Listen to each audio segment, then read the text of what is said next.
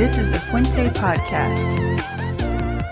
Welcome back. Here we are again. This is now Genesis 10 and 11, part 2. Uh, last time we talked about the Tower of Babel and the sons of God and how all the nations were divided up amongst them. Uh, so we're going to do two things today. We're going to talk about the Tower of Babel, Nimrod, and the sons of God and how those all fit together thematically. That's going to be part one. And then part two of this, we're going to talk about um, a strange passage from First Peter. And I want to talk about that while we still have the flood and the sons of God and all that fresh on our minds. It's going to have a lot of explanatory power for those weird verses. Okay, so starting with those first three things getting linked together thematically. Um, in the original Edenic ideal, humankind was one. Okay, remember Adam and Eve, they were just one, they weren't divided up. There was no idea of nation states. Had your fellow humanity. We were all one family. The Edenic ideal was nature, man, and spirit all existing together. Um, it was not a city. Uh, the first city in the Bible was built by a murderer, Cain. Cain builds a city called Enoch. And he names the city after his son, even though he killed his brother. So there's like interesting family uh, issues. Bricks were the latest technology of the day, so they're using advanced technology um, in the Tower of Babel to try to become like God. Okay, um, and you can actually make sort of an analogy with humanism with that uh, it's like this idea that human progress and technology is how we become divine. And creating laws for ourselves, too. Laws of morality. Um, okay, but in, in the Bible, in the literature, continuing with this theme of like bricks and cities and immorality, the Egyptians used the enslaved Jews later on to make bricks. So the um the people who are building the Tower of Babel I said earlier that I was going to link it up to Genesis 6. Well, how do we link up these things? How do we link up these two verses? A way that the Hebrew authors would hyperlink the ideas together is they'll use similar vocabulary in different stories.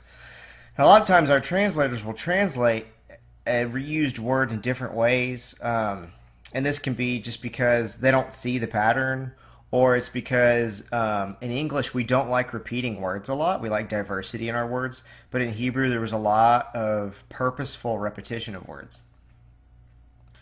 Um, so the the word I'm talking about it, right here is Shem. That's the Hebrew word for name. Um, in the Tower of Babel story, the people say, "Let's make a name for ourselves, a Shem for ourselves." In the Hebrew, it's clear that this is a link to Genesis 6 um, because it says that the Nephilim were men of the name.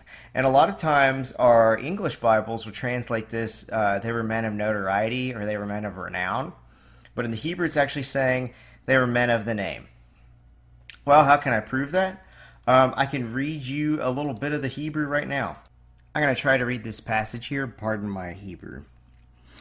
Ha Nephilim, Chau וארץ בימים ההם וגם אחרי כן אשר יבוא uh, בני האלוהים אל בנות האדם ויל do lachem chama chagi borim asher me olam anshe Hashem. That Hashem is the name. Okay. Um, and it has the same part when it talks about in Genesis 11 that they want to make a name for themselves. So when it's saying that they're men of renown, it's saying that they're men of the name Hashem. Um, so that's a connection between the Tower of Babel incident and the sons of God. They are men of the name, and these people making the Tower of Babel are wanting to make a name for themselves. Uh, the Tower of Babel, the word Babel is the, just the Hebrew word for Babylon. Um, so I don't know why we translate it Tower of Babel. It's a tower in Babylon. Um, so we have this tower in Babylon where people are trying to play God, and they're trying to make a name for themselves. And then you have the sons of God who are making a political and religious statement against the Babylonian kings, and they're men of the name as well.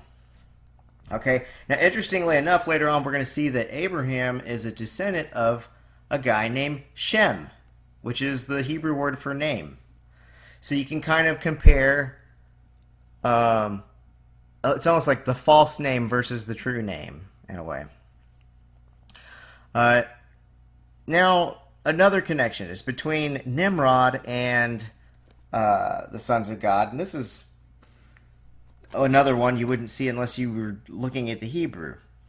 Uh, when you hear the word Gibborim, this word is the word for warrior. Okay, I'm going to read just a, just a little bit of the Hebrew. I think you've heard enough of my Hebrew on this podcast. But I'm going to read just enough where you can hear that word Gibborim. And before I do, I want to explain that Gibborim, that im means the masculine plural in Hebrew. And so if you see the word Gibor, it's the same word but in the singular. Okay, here I go. Chama ha Giborim. Okay, there it is. Asher me olam uh, an an anshe Hashem. So it's right in that same line with Hashem. You see Giborim. Fortunately, this word Gibor is at the very beginning of verse 9 and chapter 10 of Genesis, so I'm not going to have to read a whole lot of Hebrew to get there. Okay? Hu Chaya Gibor Zayid. So there you see Gibor, and it's the same word as Giborim. Um, so two things connecting these stories. You have Nimrod as supposedly the king of the Syrians and the Babylonians, and he's described as a Gibor, just like the Nephilim are in Genesis 6. So you, there you see that same double connection you saw between the sons of God and Babel here with Nimrod case you've ever been reading the, the table of the nations and been like, why is this random guy listed in here? He's like a connective tissue between these two stories.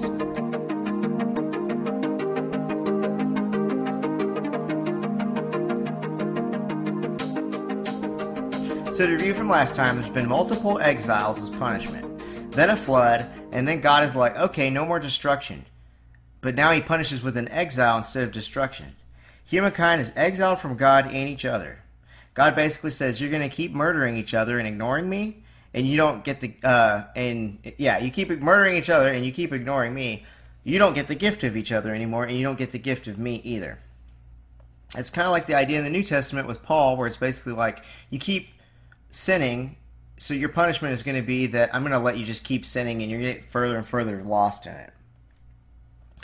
Um, they go off, and if you were a literate Jew who w- was totally inundated with the culture of this time and understood it, and you were reading the Bible for the first time, you'd feel super depressed right now because Nuach, this Noah who was supposed to bring the Sabbath rest, failed. Adam and Eve failed, and you're you, you're hoping for this promised snake, snake slayer, but after the Tower of Babel, it looks like God gave up on humanity. How can the snake slayer, this prophesied one, the seed of the woman, ever come if God's going to disinherit all the nations?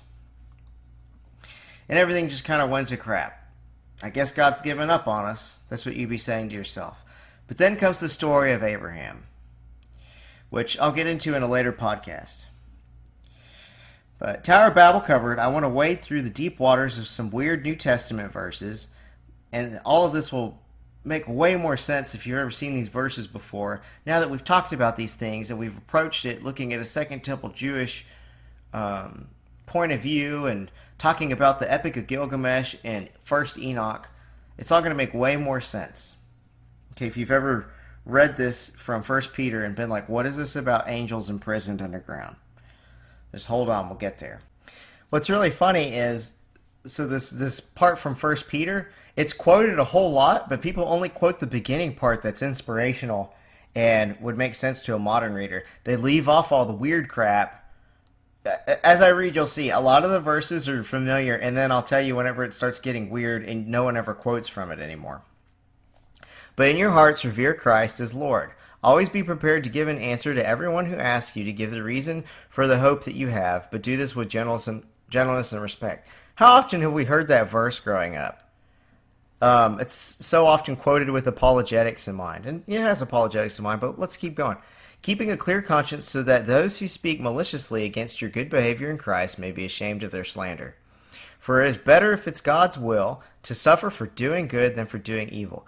So he's trying to encourage these people who are going through a really hard time, and he's saying it's better for you to suffer than to not suffer and also not be doing God's will. Better to do God's will and suffer than it is to not do God's will and not suffer. Why is this? He's going to go on and tell us. For Christ also suffered once for sins, the righteous for the unrighteous, to bring you God.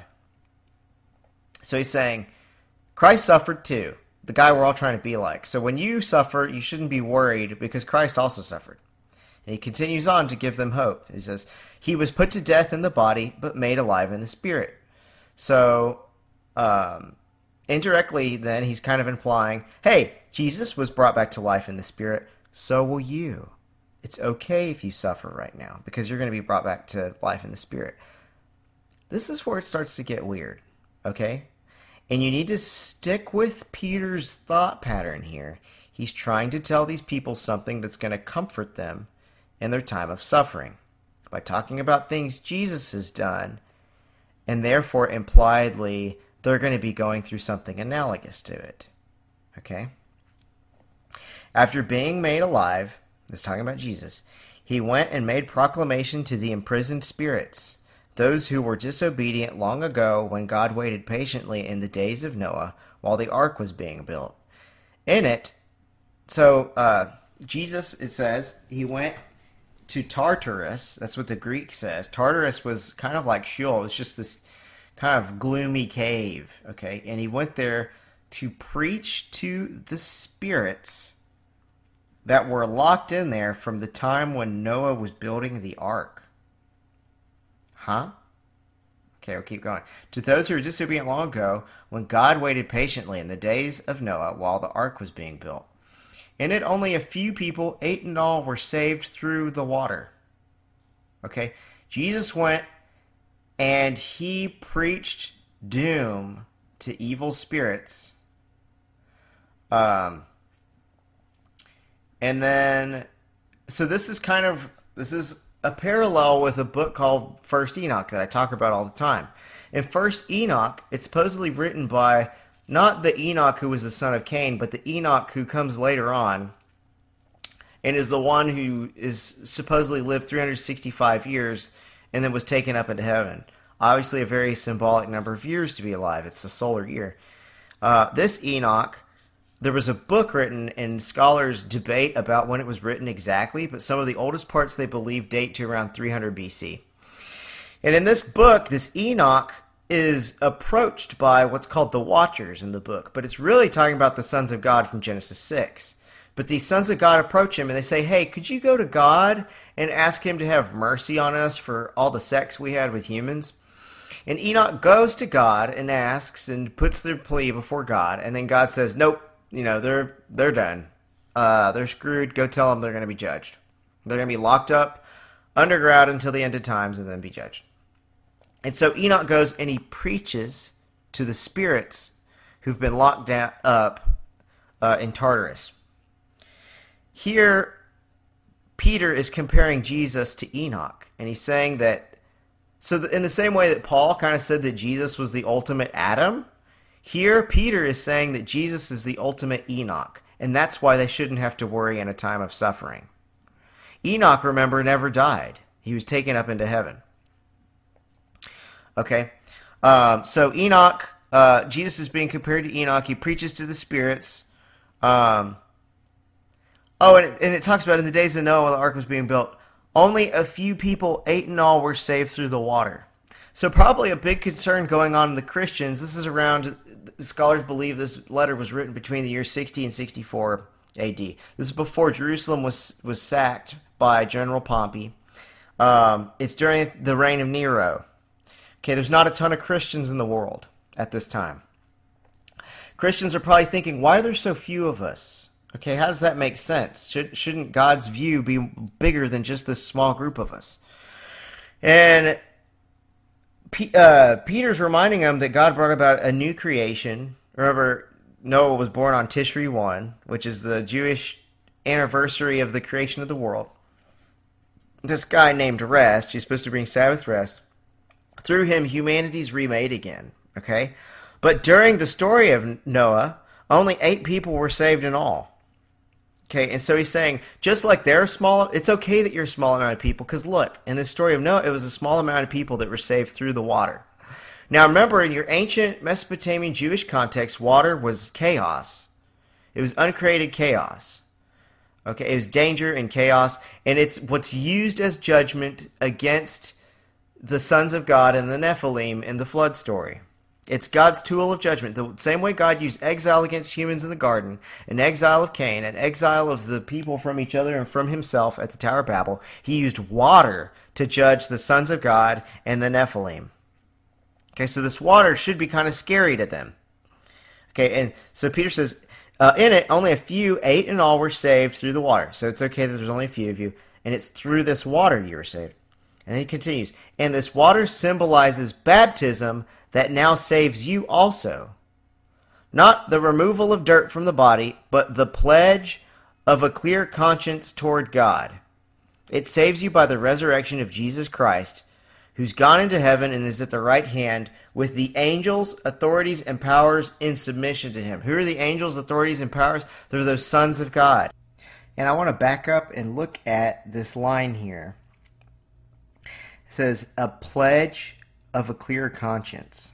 Okay, that word pledge is eperotema, and that means like a token or a sign of something. Okay, and I'm gonna read this whole verse here. Okai umas antitupon nun sozei baptisma u sarkos apothesis uh, Rupao Allah, and here comes the um, this word that's translated consciousness. Uh, Sune Diseus. Sune Diseus. Um, agathis. Agathis means good. Okay, so good. And they said conscious there, but this Sune Diseus Seus is more like um, a disposition of loyalty. Okay, it's the location of your loyalty. Where does your loyalty lie? Okay, so it's a an eperotema, a pledge, a token of your sune diseus, your disposition of where your loyalty is. So it's a sign of where your loyalties lie it's like a symbol to show that your loyalty that you lie within good loyalty i guess. I'm you know this is why they don't hire me to translate bibles. Next we can deal with this water. So peter's saying that your the sign of where your loyalties lie is tied up with water. Okay water is what brings the judgment on the sons of god. And it says in this water that, that would judge them symbolizes the baptism that now saves you.